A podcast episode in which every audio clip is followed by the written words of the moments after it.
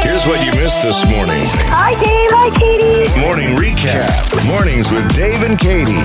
They say the kids pick out the dog and then dad ends up having to care for it. Is that true? When my daughter was small, she decided she wanted a dog, so we we went and did a rescue dog, and then she we had it for just a little while. Then she decided that it needed a, a friend. Oh, Of course, she's married and moved out. Of course, we still got the dogs. boy. yeah. How's it going?